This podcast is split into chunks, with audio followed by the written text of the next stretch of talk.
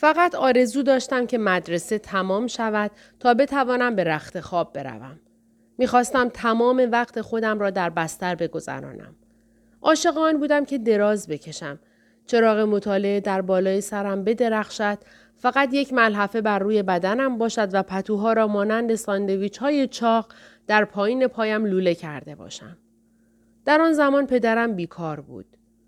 ساختمان زندان در طول مدت کمای من تکمیل شده بود و مراسم افتتاحیه آن هم برگزار شده بود. او در تمام ساعتهای روز ناگهان وارد اتاق من می‌شد و فریاد می‌زد از رخت خواب بیا بیرون یا عیسی بیرون روز خیلی قشنگیه این عصبانیت در هنگامی که به سمت تری که او هم در رخت خوابش میمان نشانه گرفته می‌شد ده برابر قوی تر بود. می‌بینی ممکن است حالا باور آن برای هر کسی دشوار باشد. اما من به نوعی در همان سن کم و حالت بیماری هم برای تری به عنوان یک قهرمان مطرح شده بودم. او عاشق من بود. مرا می پرستید. وقتی من تمام روز را در رخت خواب می ماندم، تری هم تمام روز را در رخت خواب می ماند. وقتی قی می کردم، تری هم انگشتهایش را تا انتها در گلویش فرو می کرد. گاهی من خودم را در زیر ملحفه ها جمع می کردم و به طور غیرقابل کنترلی از تب می لرزیدم. تری هم بدنش را جمع می کرد و می لرزید. وضعیت شیرینی بود. پدرم آنقدر برای او یعنی پسر واقعی خودش می ترسید که عضلاتش منقبض می شدند و تمام نیروهای ذهنی خودش را صرف پیشبینی صورتهای وحشتناک آینده می کرد که فقط به خاطر من ممکن بود ایجاد شوند. یک روز ایده ای به ذهنش رسید و آن ایده به نسبت یکی از والدین زیاد هم بد نبود. اگر بچه شما یک عادت ناسالم دارد تنها راه برای دور کردن او از آن عادت این است که یک عادت سالم را جایگزین آن کنید. عادت سالمی که پدر من برای ترغیب تری و دور کردن او از تمایل به بیمار بودن انتخاب کرد مانند جای نیش انکبوت تار مخلوطی استرالیایی بر روی کشکک زانوی بچه ها کاملا استرالیایی بود. ورزش کریسمس بود. به تری یک توپ فوتبال هدیه داده بودند. پدرم به او گفت خب بیا تو و من بریم و توپ بازی کنیم. ها؟ تری نمی‌خواست برود چون می‌دانست که من در خانه میمانم. پدرم بر حرف خودش اصرار کرد و او را در حالی که لگد میانداخت و فریاد می‌زد به بیرون و زیر آفتاب کشید. من از پنجره آنها را تماشا کردم. تری به دروغ وانمود کرد که پایش میلنگد. هر بار که پدرم توپ را میانداخت تری با بدبختی و لنگ لنگان می‌رفت تا آن را بگیرد. حالا این لنگیدن را تمام کن. نمی‌توانم برای آن کاری بکنم. پای تو هیچ ایرادی نداره. بله داره. پدرم با حس بیزاری بر روی زمین توف کرد. در راه برگشتن به داخل خانه با خودش قرقر می کرد و مانند همه پدرها برنامه ریزی می کرد و نقشه می کشید که البته از روی عشق بود. او به این نتیجه رسید که برای دور نگه داشتن پسر واقعی و سالم خودش از ناپسری بیمارش به یک تلسم نیاز دارد. او بیماری را به صورت ترکیبی از تنبلی و ضعف و به صورت یک تمایل درونی می‌دید. شما نمی توانستید در خانه ما یک صرفه ساده بکنید و او آن را به عنوان نشانه از ذات نفرت انگیز شما در نظر نگیرد. او به صورت معمول مردی نبود که احساس همدردی با افراد نداشته باشد و سهم خودش از مشکلات را هم داشت. اما یکی از آن نوع افراد بود که هرگز یک روز هم در زندگیش بیمار نبود. به جز حالت تهوع در اثر قبضهایی که هنوز نتوانسته بود پرداخت کند. و هرگز حتی کسی که بیمار باشد را هم نمی شناخت. حتی پدر و مادر خودش هم بدون هیچ بیماری مزمنی از دنیا رفتند. تصادف اتوبوس. می‌دانم که این را قبلا گفتم ولی اگر من فقط یک چیز از کودکی خودم یاد گرفته باشم این بوده که فاصله بین ثروتمندان و فقیران ناچیز است. این فقط شکاف بین افراد سالم و بیمار است که نمی‌توان به سادگی از آن گذشت. صبح روز بعد پدرم دو چمدان را به دنبال خودش می‌کشید و تری هم پاهایش را روی زمین می‌کشید. آنها سوار بر اتومبیل خانواده شدند و در میان پیچش های وحشی گرد و غبار ناپدید شدند. دو ماه بعد که برگشتند، تری به من گفت که پا به پای تیم فوتبال محلی در سراسر ایالت گشتند و همه بازی ها را از نزدیک تماشا کردند. افراد تیم بعد از چند هفته به تدریج متوجه آنها شده بودند و از آنجا که تحت تأثیر یک بچه بظاهر لنگ قرار گرفته بودند برادر کوچک و لنگان من را به عنوان نشانه خوشیمن غیررسمی تیم انتخاب کرده بودند. پدرم در اولین فرصت مشکلش را برای بازیکنان تیم باز کرد. همه چیز درباره من و نفوذ درونی که بر تری داشتم را به آنها گفت و از آنها خواست تا کمک کنند و روح سالم استرالیایی که از پای چپ پسر کوچکش بیرون رفته بود را دوباره برگردانند. کل تیم در این مورد با هم بسیج شدند و با افتخار به این ندا پاسخ دادند. آنها تری را به درون زمین بینقص چمن بردند و در زیر آفتاب داغ بهترین عناصر یک بازی خوب را به او آموزش دادند. او را تشویق کردند که برای تحت تأثیر قرار دادن آنها هر روز کمتر و کمتر بلنگد. پس از گذراندن دو ماه در سفر او دیگر نمی لنگید و به یک ورزشکار واقعی کوچک تبدیل شده بود. پدرم انسان بی مصرفی نبود. تری تومه را گرفته بود. تری بعد از برگشتن از سفر به یک کلوپ فوتبال محلی پیوست. سبک بازی در آن روزگار خشن بود. والدین می ایستادند و سرهای خرد شده بچه هایشان را تماشا می کردند که در غروب سرد پاییزی با هم برخورد می کردند و دندانهایشان را از خوشی به روی هم می کشیدند. بچه های آنها در حال اثبات خودشان بودند و حتی هنگامی که با لکه های خون خشک شده از میدان بیرون می آمدند هیچ کس نمی توانست خوشحال تر از آنها باشد. به هر حال در استرالیا آداب و رسوم چیز کوچکی نیست. فورا روشن شد که تری به طور ذاتی یک بازیکن برجسته و ستاره میدان است. تماشای او که تکل می‌زد، پاس می‌داد، بازیکنهای حریف را فریب می‌داد، جای خالی می‌داد و صفهای بازیکنان لاغر و کوچک را به هم میدوخت، چشمهای بیننده را خیره می‌کرد. مانند کسی که روحش تسخیر شده باشد میدوید و تمرکز حواسش مطلق و تکمیل بود. در واقع تری در میدان بازی دچار یک تحول حالت و شخصیت می‌شد. اگرچه تقریبا در هر شرایطی که قابل تصور باشد نقش دلغک را بازی می کرد اما در مورد بازی به هیچ وجه حس شوخ طبعی نداشت. وقتی که سوت بازی به صدا در می آمد چنان حالت جدی با آن توپ سخت و بیزی شکل داشت که گویی یک جراح قلب و عروق مشغول کار با قلب بیزی شکل و لغزنده انسان است. تری هم مانند من و احتمالا بیشتر استرالیایی ها یک مخالفت ذاتی با حاکمیت قانون داشت. انضباط با ماهیت او مقایرت داشت. اگر درست در همان لحظه که دستش را دراز کرده بود تا صندلی را بگیرد و بنشیند کسی به او می گفت که بنشیند احتمالا صندلی را از نزدیکترین پنجره به بیرون پرتاب می کرد.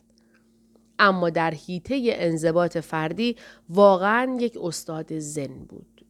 نمی‌شد جلوی او را گرفت. تری حتی وقتی که ماه مانند یک حباب صابون در آسمان بالا می‌رفت هم حاشیه دور باغ را میدوید.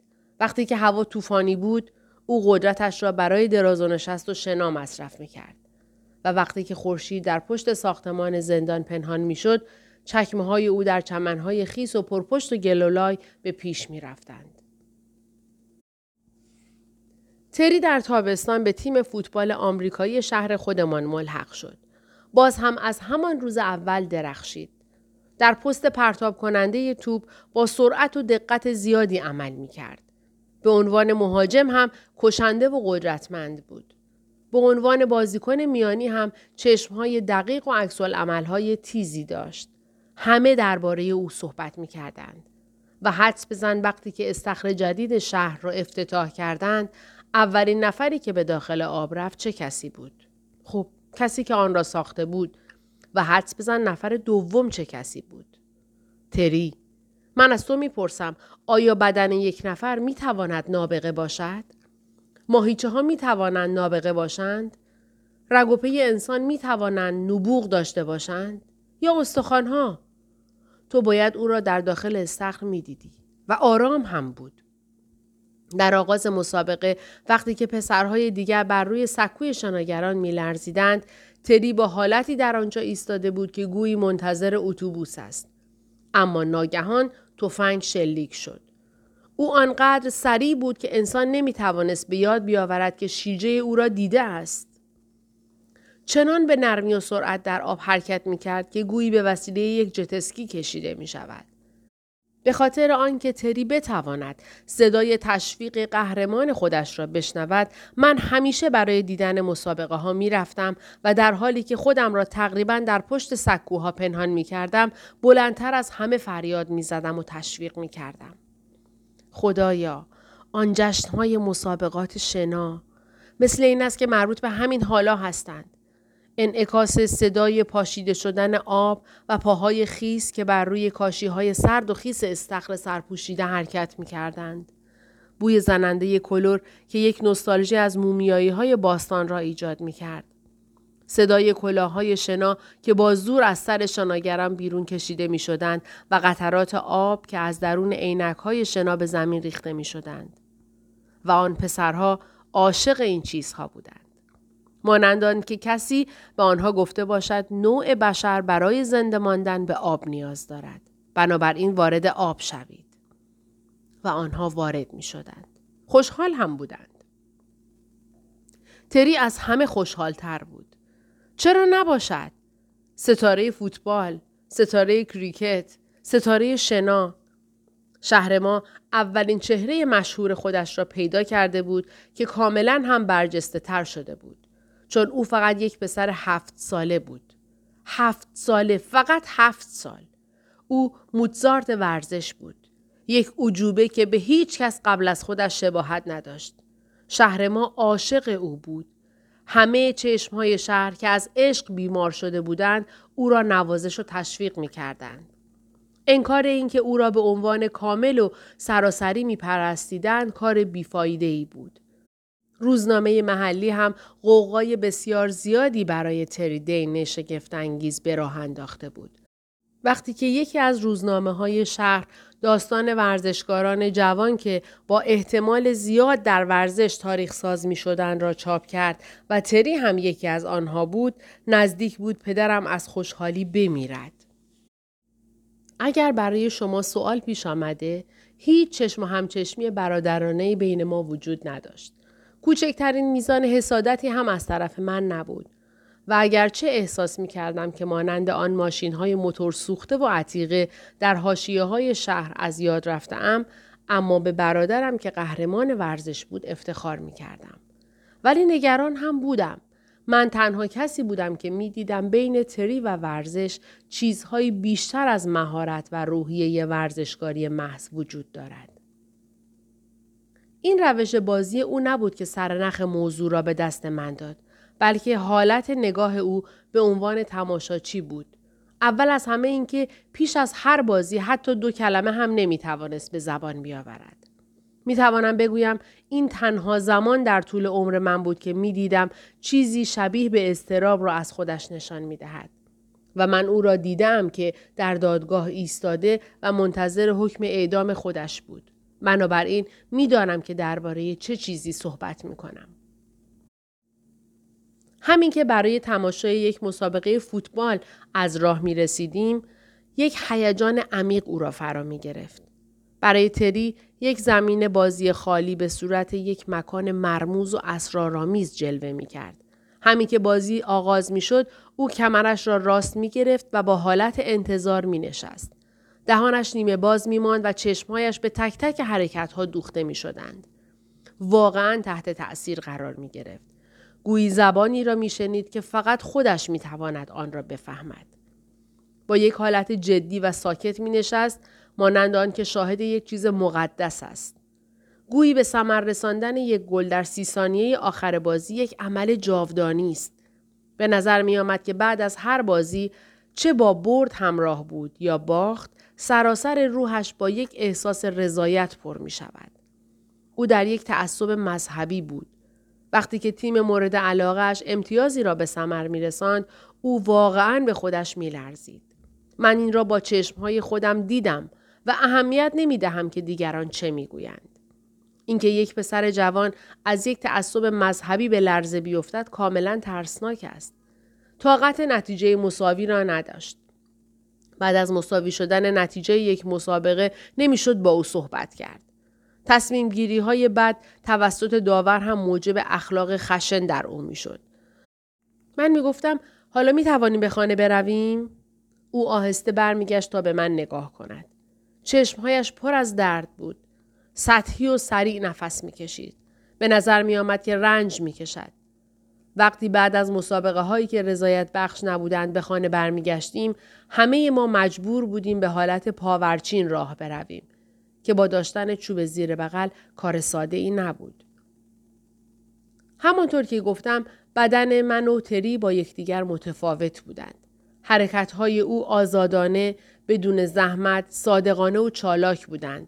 در حالی که حرکتهای من با زحمت، دردناک، همراه با تردید و خام بودند. اما تفاوتهای ما تا حدود زیادی در علاقه های شدید ما دیده می‌شد و علاقه های متضاد می توانند یک عامل واقعی برای جدایی افراد از یکدیگر باشند.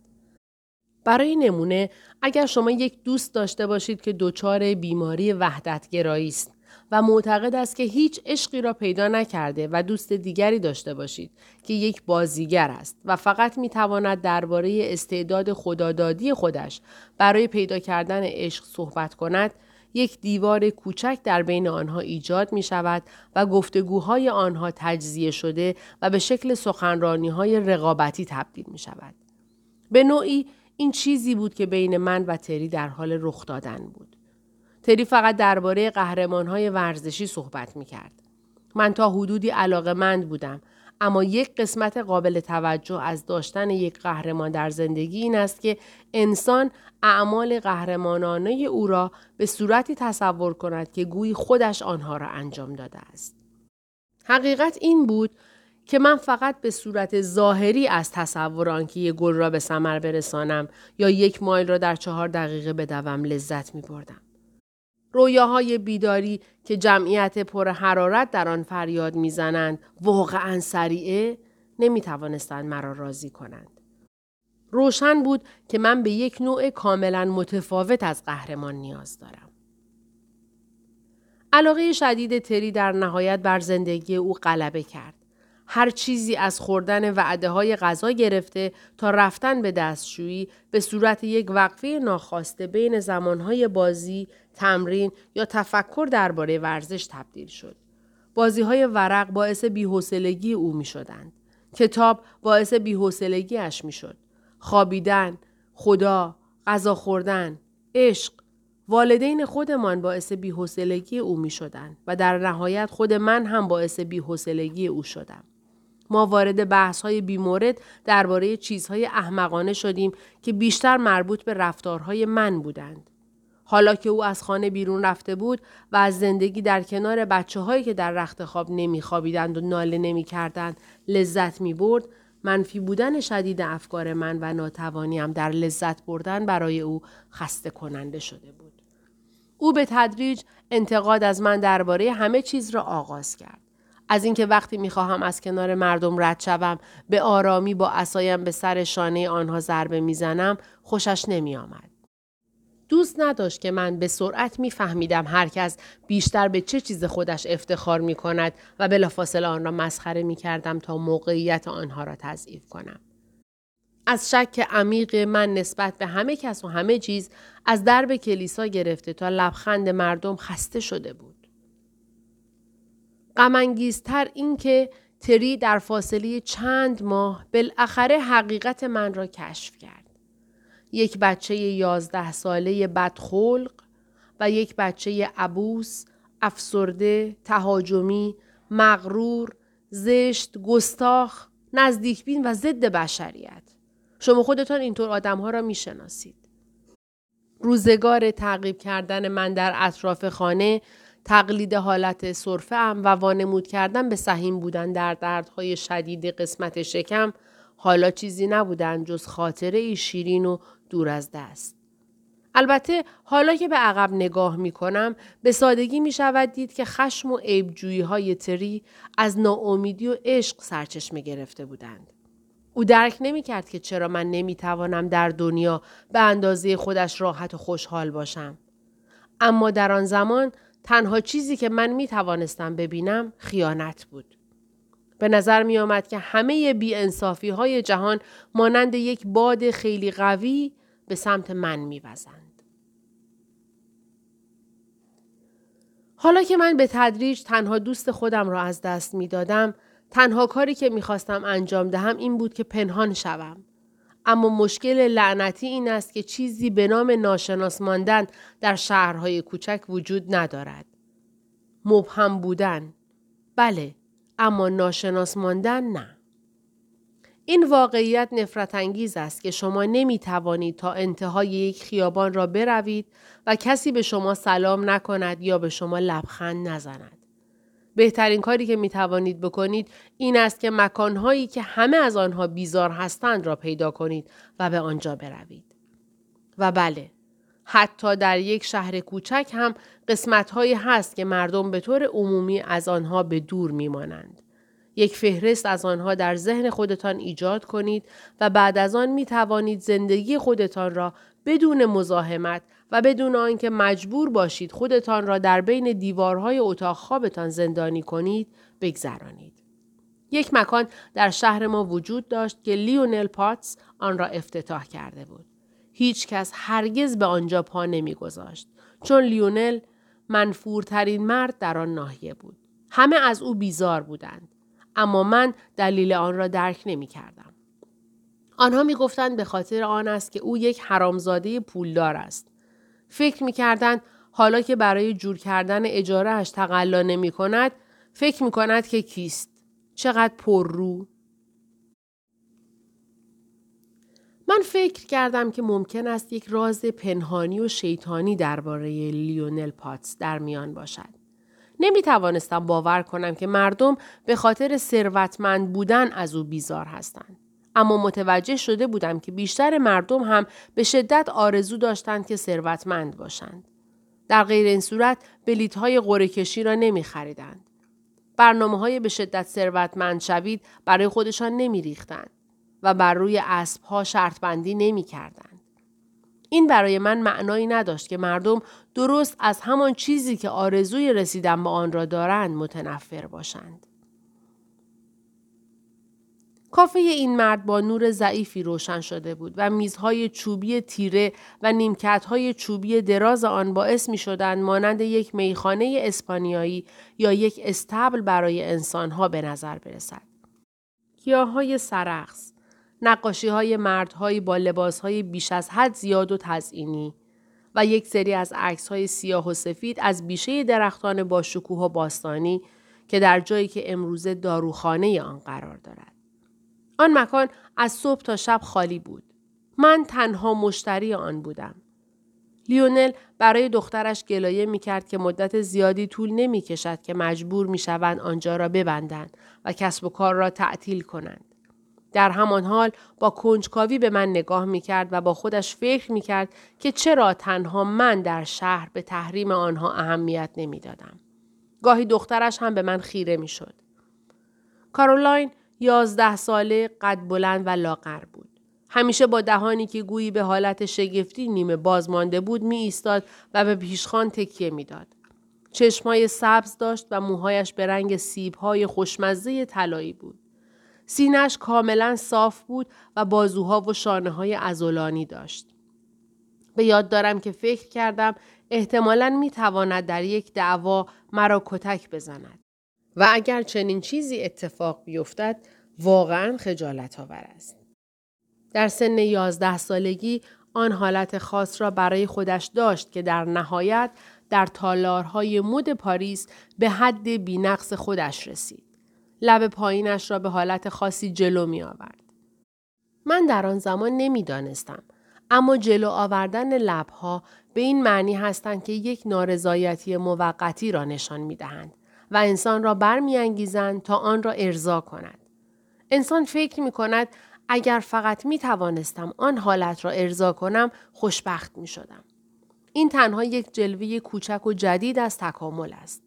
همین جلو آوردن لب پایین. انسان دوران پارین سنگی هرگز چنین چیزی را نداشته. من در تاریک ترین گوشه کافه نشستم و او را تماشا کردم که صندوقهای پر از بطری را از پله های سرداب بالا می آورد. با توجه به آنکه من تنها مشتری آنها بودم نه خود او و نه پدرش بیش از حد در مورد من وسواس به خرج نمی‌دادند یا رفتار و مهربانی خاصی با من نداشتند ولی من میلک شیک و کوکاکولا می نوشیدم و کتاب می خواندم و افکار خودم را داشتم. یک دفتر خالی را در جلوی خودم گذاشته بودم و تلاش می کردم به کلمات معنایی بدهم تا الهاماتی که در کما دریافت کرده بودم را بیان کنم. آن دختر هر روز برای من نوشیدنی می آورد. اما من آنقدر خجالتی بودم که با او صحبت نمی کردم. وقتی که او گفت سلام من گفتم باشه. یک روز در مقابل من پشت میز نشست و حالتی در چهرهش بود که گویی هر لحظه ممکن است با خنده بیرحمانه منفجر شود. او گفت همه فکر می‌کنم برادر تو خیلی جذابه. نزدیک بود از روی صندلی بیفتم. اصلا عادت نداشتم که کسی با من صحبت کند. خودم را دوباره پیدا کردم و خردمندانه گفتم خب میدانی که مردم چطور هستند. من فکر می‌کنم فقط خودنمایی می‌کنه. خب میدانی که مردم چطور هستند. و از خود راضیه. من گفتم خب. همین بود. تنها فردی در شهر که سر تا پا عاشق برادرم نشده بود همان کسی بود که من برای عاشق شدن انتخاب کردم. چرا که نه؟ احتمالا حتی در خانواده کندی هم نوعی رقابت در بین خواهر و برادرها وجود داشته. کارولین هم مانند دیگران برای تماشای بازی ها می رفت. اما می توانستم ببینم که واقعا از برادرم بیزار است.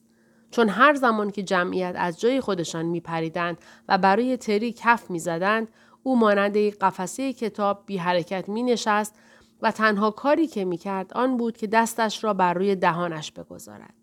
مانند آنکه خبر بدی را شنیده باشد.